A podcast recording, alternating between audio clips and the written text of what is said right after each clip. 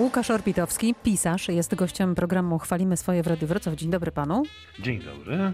Właśnie skończyłam pana książkę Kult, e, która, jak zapowiadałam zresztą wcześniej, uznana została najlepszą książką 2019 roku w plebiscycie Lubimy e, czytać.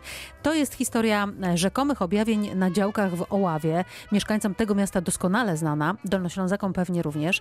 Ale jak pan, człowiek jednak nie z Dolnego Śląska, wpadł na tę historię? Ja na nie oczywiście wpadłem na działkach, gdzie te objawienia miały miejsce, a działo się to jeszcze w latach 90., kiedy włóczyłem się po całej Polsce i los mnie rzucił do ławy, gdzie miałem kumpla, teraz przyjaciela i on mnie, nastoletniego, sam będąc nastolatkiem, wyciągnął na działki, gdzie proszę pani, proszę państwa, piliśmy wódę. Byliśmy bardzo młodzi i nie było nas stać na knajpy, a z dziwnych przyczyn mama mojego przyjaciela nie życzyła sobie, aby jej 16-letni syn siedział i wchłaniał w siebie napoje wysokoprocentowe, więc wylądowaliśmy na działkach i mi e, e, ów chłopak powiedział, słuchaj stary, a tutaj facet miał niedaleko takie objawienia i Matka Boska była. Wtedy usłyszałem o, o panu Domańskim, on wtedy budował, e, budował swój kościół ja teraz w życiu nie przypuszczałem, że e, będę pisał o tym książkę. Musiało minąć ćwierć wieku, żebym się tym zajął. Mhm. Tyle zajął mi proces mądrzenia, żeby napisać kult. Y, ćwierć wieku mordęgi ze sobą, żeby napisać książkę. Ale to rzeczywiście jakoś tak kiełkowała ta myśl w panu? Nie było takiego tąpnięcia, gdy pan usłyszał tę myśl, o, ale świetna historia, może coś z nią y, zrobię, tylko ona jakoś dojrzewała, rosła w panu? Dojrzewała, bo e, e, ja w ogóle, wie pani, gdybyśmy rozmawiali 5 lat temu, nawet bym nie wpadł na to, że będę pisał o Domańskim i, i, zajmę się tym tematem. W żadnym razie. E, ja przecież miałem być autorem horrorów, autorem fantastyki. Długo, długo w tym trwałem, aż aż okazało się, że literatury fantastycznej uprawiać nie umiem, ale obyczajowo umiem i to bardzo dobrze. Pamiętam, wie Pani, bo to jest pytanie o inspirację, a one rzadko mhm. kiedy nadają się do spektakularnej anegdoty. Ja po prostu pewnego dnia sobie pomyślałem, o kurde, a może bym napisał o objawieniach w Oławie. To była pierwsza myśl, druga myśl była, e nie, to już na pewno jest opracowane przez 10 autorów lepszych ode mnie. E, wszedłem w internet, patrzę, nie było. To sobie myślę, no to jak jest taki temat, zostawiony, porzucony, czeka, aż ktoś się nim zajmie, zaklepałem i zabrałem się do pracy. Historia objawień w Oławie opisana przez pana, mam wrażenie, że e, niezwykle wiernie, mimo wielu wątków fikcyjnych, oddaje klimat, jaki e, panował na działkach pod koniec lat 80., a mówię tak, ponieważ e, podobnie jak pana, mnie tam zabrała koleżanka i stąd czytałam tę pana książkę cały czas odnosząc się do swoich wspomnień i zastanawiam się, jak zbierał pan informacje o tamtych wydarzeniach, jak pan je dokumentował wykorzystywał pan swoich researcherów, bo wiem, że pan korzysta z takich Ja teraz korzystam z researcherów, ale nauczyłem się tego korzystania przy kulcie i, i tu muszę powiedzieć, że kult jest książką zrodzoną z miłości i e, pisaną miłością ze względu na to, że na ogrom dobra, który, który doświadczyłem od ludzi, którzy tego dobra mi nie, nie musieli wyświadczać. No. Pan Jurek Kamiński z Gazety Powiatowej, to jest lokalna gazeta w Oławie, podzielił się swoim archiwum odnośnie pana Domańskiego. On tę sprawę badał od lat 80., ma koło, 50, koło 50 i pisał o tym swoją pracę magisterską, czyli to jest prawie 30 lat dokumentacji Domańskiego. Dostałem to w jeden wieczór. Mogłem robić mhm. zdjęcia, mogłem kopiować nagrania, w tym głos Matki Bożej, mam go do tej pory na komputerze. Swoich archiwów użyczyła mi córka pana Domańskiego. Otrzymałem ogromne wsparcie z biblioteki. To już było mhm. cudowne.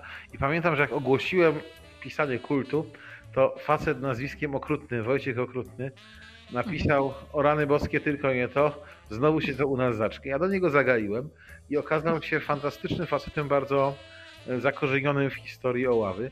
I z nim dzień w dzień konsultowałem różne głupoty podczas pisania, pisania tej książki, także kult jest w ogromnej mierze e, dziełem e, kolektywu. I ja bez ludzi, bez ich pomocy, bez ich wsparcia nie byłbym w stanie napisać tej książki. Bohaterowie jednak nazywają się w książce inaczej. E, no, główny bohater jest Heniem, a książka z kolei, mam takie wrażenie, jest taką jakby relacją z tych e, e, wydarzeń. Cały czas się zastanawiam nad tym, ile w tej książce jest takiej fikcji, a ile jest rzeczywiście prawdziwych, odwzorowanych wydarzeń. No ja też się już mogę nad tym zastanawiać, szczęśliwie zapominam, co ja tam naknociłem, proszę pani. Natomiast ta historia objawień, ona się mniej więcej zgadza. To znaczy, to przebiegało w ogólnym zarysie, tak jak ja, ja opisałem z tą różnicą, że mi się udało tę historię skrócić, bo Domański zmarł e, bodaj w 2002 roku. U mnie ten Henio e, jest martwy gdzieś w połowie lat 90. Natomiast e, no, zależało mi na tym, żeby to wszystko złączyć z powodzią 1997 roku. Ale sam Henio jest już fikcyjny, to znaczy Domański nie był takim człowiekiem, był, z tego co wiem, w miarę normalnym facetem zdolnym do prowadzenia rodzinnego życia. No miał żonę, miał dzieci, podróżował po świecie, był zaradnym facetem. Ten mój Henio jest takim bożym głupcem. Jedna różnica. No i oczywiście e, całkowicie został zmyślony brat Zbigniew. Czyli ten, który opowiada. Tak.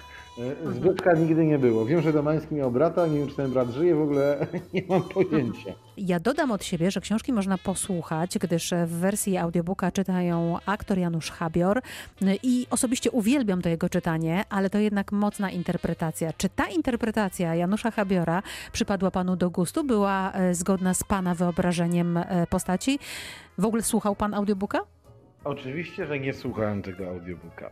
Nie? Dla, nie, dla autora ja uwielbiam Janusza Habiora, bardzo się lubimy. To był, to był mój pomysł, aby on e, zagrał Zbyszka. Bardzo mi do tej, do tej postaci pasował.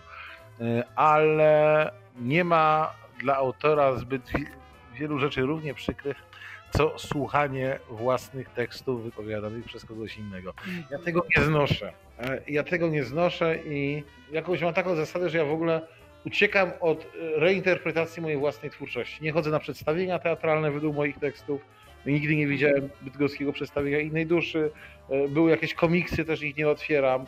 Nie, nigdy nie wysłucham. Napisałem e, kilka słuchowisk i udało mi się zaledwie wysłuchać jedno i to tylko dlatego, że musiałem.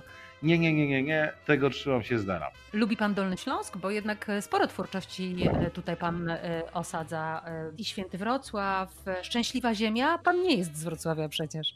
To, ale, ale, ale strasznie kocham to miasto, proszę pani. Strasznie kocham wasze miasto i wielką radością jest dla mnie tam być. I jakoś mnie zawsze na ten Dolny Śląsk ciągnęło. Miałem dziewczynę z Podjawora, potem została moją żoną, potem żeśmy się rozwiedli, ale z tego małżeństwa był synek.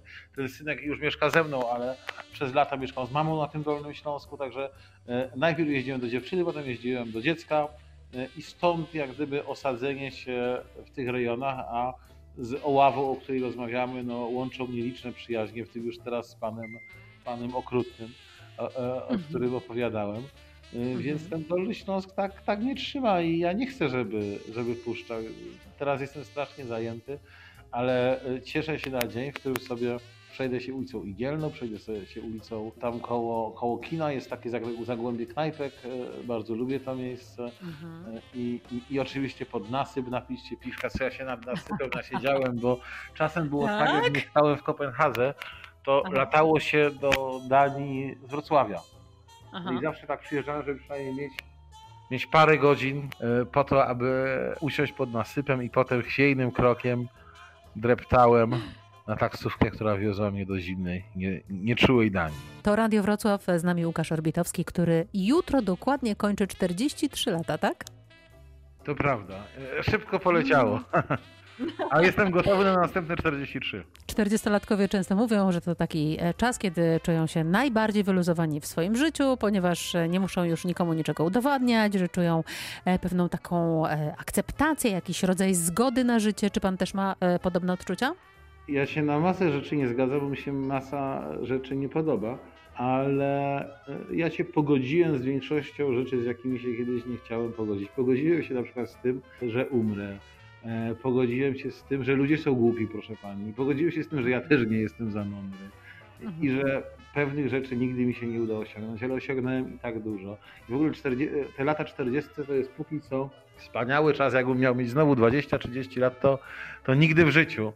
Mhm. Bo człowiek jest już trochę mądry, a jeszcze silny. I wie, jak tę siłę pożytkować. Przecież jak ja pomyślę o tym, jakim ja byłem okropnym człowiekiem w wieku 20 lat, w wieku 30 lat, to, to, to, to wstyd być, nie? To się wstydzę za siebie młodego. A teraz jakoś wszystko, wszystko rzeczywiście spokojniej, spokojniej krew do serca płynie.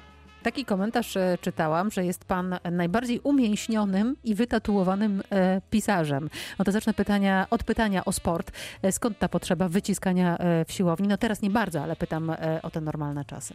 No właśnie, e, właśnie chyba teraz jest gorzej, no bo, no bo paki nieczynne, ale, ale chyba z tego, żeby się, ja byłem, chyba to się wzięło stąd, że ja byłem chudym, e, chudym, słabym dzieciakiem i, i, i to mnie zagnało na siłownię, już tam zostałem. Ja lubię ten rodzaj wysiłku, on jest prosty i pozwala e, e, przewietrzyć głowę po prostu. Ja się, ja jestem po ćwiczeniu, jestem spokojniejszy, umysł pracuje mi, pracuje mi jaśniej. Tak się złożyło, no gdybym e, wpadł na bieganie, to pewno bym biegał, ale kolega mnie zaciągnął nie na bieżnię, ale e, e, na siłowni i tam już zostałem, a z tymi dzia- dziarami to proszę nie przesadzać. Mam tylko cztery tatuaże, planuję, na, planuję rękaw i plecy, tylko nie mam kiedy się tym zająć. Ale obiecuję, że się zajmę. Tak, po prostu lubię mieć dziary i to moje dziary nie są ani szczególne, ani ładne, ani jakieś, po prostu lubię być wydzierany. Lubię się, lubię siebie wydzieranego. Po prostu kiedy, odkąd mam tatuaże, uśmiecham się do, cie, do siebie bardziej, a do siebie się trzeba uśmiechać. Książka, która, którą pan napisze, która już się pisze chyba.